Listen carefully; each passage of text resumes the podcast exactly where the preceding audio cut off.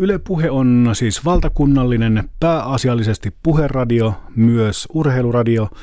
Ja Yle Puhe uudistui suuresti tuossa helmimaaliskuun taitteessa, jolloin muun muassa startasimme entistä ajankohtaisemman aamuohjelman, tuli uusia ohjelmanimikkeitä, uusi äänimaisema, uusi visuaalinen ilme ja sitten se asia, joka varmasti on eniten tähän mennessä palautetta meille tuonut ja kerännyt, eli maltillinen musiikin lisääminen kanavalle, koska aiemmin Yle Puhe oli 99,9 prosenttisesti puheradio, eli yksi ainoa kappale ohjelmatunnusta lisäksi soi, joka oli porilaisten marssi, jos Suomi voittaa olympiakultaa, Eli hirveän tiuhalla rotaatiolla ei tätä maailman lyhintä soittolistaa tehty, mutta nykyään meillä soi siis parikymmentä kappaletta päivässä.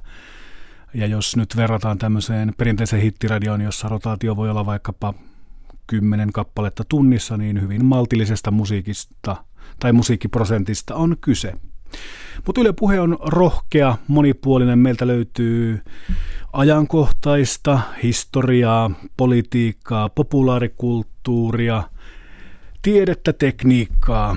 Eli varmaan hyvin paljon niin kuin samoja teemoja, mitä täällä Yle Radio Ykkösellä käsitellään, mutta ehkä painotukset ovat hieman toisenlaiset. Yle Puhe sijoittuu tässä Ylen suomenkielisessä radioperheessä, sanotaan Yle Xn perään, joka tavoittelee periaatteessa alle 30 yleisöä. Ja meidän pääasiallinen kohderyhmä on kolminelikymppiset. Tämä ei missään nimessä tarkoita, että muut eivät olisi tervetulleita. He ovat erittäin tervetulleita, mutta kun Yle nyt tulee palvella kaikkia suomalaisia, niin ehkä tämä tontitus on sitten jollain tapaa järkevä tässä ajassa, vaikka iästä ei ole mielekästä puhuakaan. Mutta hyvin monipuolinen, rohkea kanava ja, ja tota, isosti uudistunut ja totta kai kun uudistus oli näin iso, muun muassa tämä musiikki on meillekin iso asia, niin säädämme koko ajan niin sanotusti lennossa. Se musiikki on herättänyt paljon tunteita yleisössä. Ennen kuin mennään puheohjelmien sisältöön ja joihinkin poimintoihin, joita sinulla varmasti mm. sieltäkin on, niin kysyn nyt ja Inten siitä musiikista sen verran, että kun nyt kerran valikoima on laajennettu mm. porilaisten marssista eteenpäin, niin millaista musiikkia siellä soi ja millä perustein se on valittu? Se mietittiin hyvin tarkkaan. Luettiin musiikkitutkimuksia, konsultoitiin alan ammattilaisia, muun muassa talon sisällä olevia musiikkipäälliköitä. Näytettiin heille vähän sitä meidän suunnitelmaa, kun asiasta ylipäätään ensimmäistä kertaa puhuttiin ja sitä mietittiin ja haluttiin tehdä selkeä ero ainakin näihin Ylen muihin radiokanaviin. Kaikki kanavat täällä tekevät kulttuurityötä, mutta tietysti joitakin katveita tulee liittyen sitten kanavan tehtävään tai kohderyhmään. Ja missä nimessä ei myöskään haluttu lähteä hittiradion tontille. Tietyt artistit, tietyt musiikkityylit, tämä yleisö on palveltu hirveän hyvin toisaalla, niin meidän ei kannata kilvoitella sen kanssa. Jo aikaa sitten luonehdin tätä musiikkilinjaa lempeän vaihtoehtoiseksi, eli emme siis ole viime viikolla perustettuja demobändejä pelkästään kyöräämässä, vaan esimerkiksi uutta kotimaista musiikkia, joka saattaa jäädä isommissa medioissa vähän tutkanalle.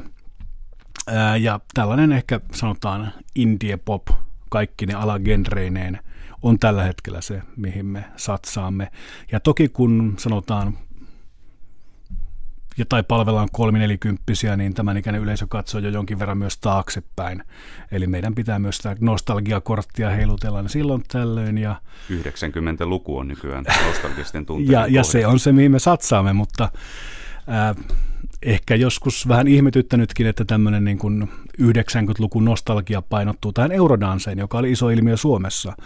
Mutta mun mielestä se on monella tapaa kulttuurillisesti, kulttuurisesti mainittaan parempi vuosikymmen ja sieltä löytyy artisteja. No, usein olen tullut tämänkin maininneeksi ylepuheenyhteyksiä kuin Massive Attack, Manic Street Preachers, Blur, tämän tyyppisiä artisteja. Ne, ne sopii oikein hyvin esimerkiksi meidän tämmöiseen päivittäiseen kattaukseen. Ohjelmapäälliköltä on tietenkin turha kysyä, että laitapa nyt sitten ohjelmat johonkin arvojärjestykseen keskenään, mm. mutta mitä mielenkiintoista poimisit sieltä vaikka tämän päivän tai tämän viikon tarjonnasta? No me ollaan tällä hetkellä kesäohjelmistossa, eli meidän tämmöinen jo vakiintunut kesähitti on muun muassa Ali Jahankirin Ali Show, joka pyörii nyt jo viidettä kesää, eli Ali Jahankiri keskustelee vieraidensa kanssa ja nimenomaan keskustelee enemmän, ei niinkään haastattele, hän jakaa myös omia kokemuksiaan ja tavoite, mikä nyt varmasti missä tahansa journalistisesti kunnianhimossa haastattelussa on se, että uutta merkittävää tietoa tai joku uusi merkittävä kulma saataisiin sieltä. Ja siihen pyritään, vaikka ohjelman muoto on aika vauhdikas ja ohjelma on aika viihteellinen. Ja nyt kun meillä on mahdollisuus soittaa myös musiikkia, niin paljon oli myös kanavan sisällä intohimoja tehdä jonkinlaisia erikulmaisia musiikkiohjelmia ja muun muassa tämmöinen Muistitko ottaa nauhalle, jossa poraudutaan meidän kohderyhmän muistamiin televisiotunnareihin ja kerrotaan taustoja sarjoista ja niiden musiikista. Tämmöinen löytyy. Ja sitten tämmöinen vähän niin kuin modernimpaan ja erityisesti kotimaisen jatsiin painottuva ohjelma MS Jats, jota politiikan toimittaja Sakari Sirkkanen ja nosto-ohjelman juontaja Mia Krause tekee, eli haetaan myös vähän uusia rooleja. Ja ainakin kuulokuva tähän mennessä niistä on ollut erinomainen. Ja tietysti kun urheilukanava ollaan, niin sitten ratkaisupelejä kuullaan myös jalkapallon MM-kisoista myöhemmin meillä. Meillä nyt ei ylepuheessa kaikkia pelejä kuultu, mutta kuultiin ainakin tämmöinen 24 tunnin mittainen suora lähetys ennakkopaketti, joka sai paljon kiitosta. Ja pakko mainita nyt sitten niin kuin tulevista ohjelmista. Jo hyvin paljon tässä vaiheessa mielenkiintoa on herättänyt syyskuussa tapahtuva Jari Sarasvuon paluu, eli monologit ovat viikoittainen tosiasia meillä kolmas päivä syyskuuta alkaen. Sitä odotellessa. Ihan mielenkiintoinen kattaus teillä siellä on.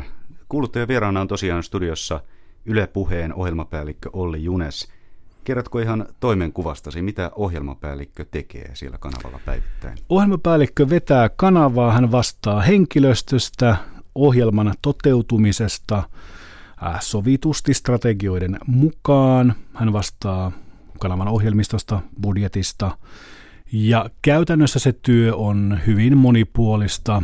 Toki kanavan edustamista sekä talon eli Ylen sisällä ja ulkopuolella.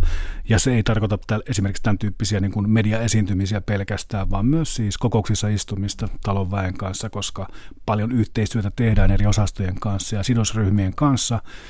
Ja tietysti riippuu, minkälainen vaihe on menossa, eli tämä helmikuun talviolympialaisten jälkeen tapahtunut iso uudistus kyllä hyvin paljon sitten söi työaikaa tuossa syksyllä, koska se haluttiin valmistella viimeisen päälle ja ja tunteja käytettiin siihen.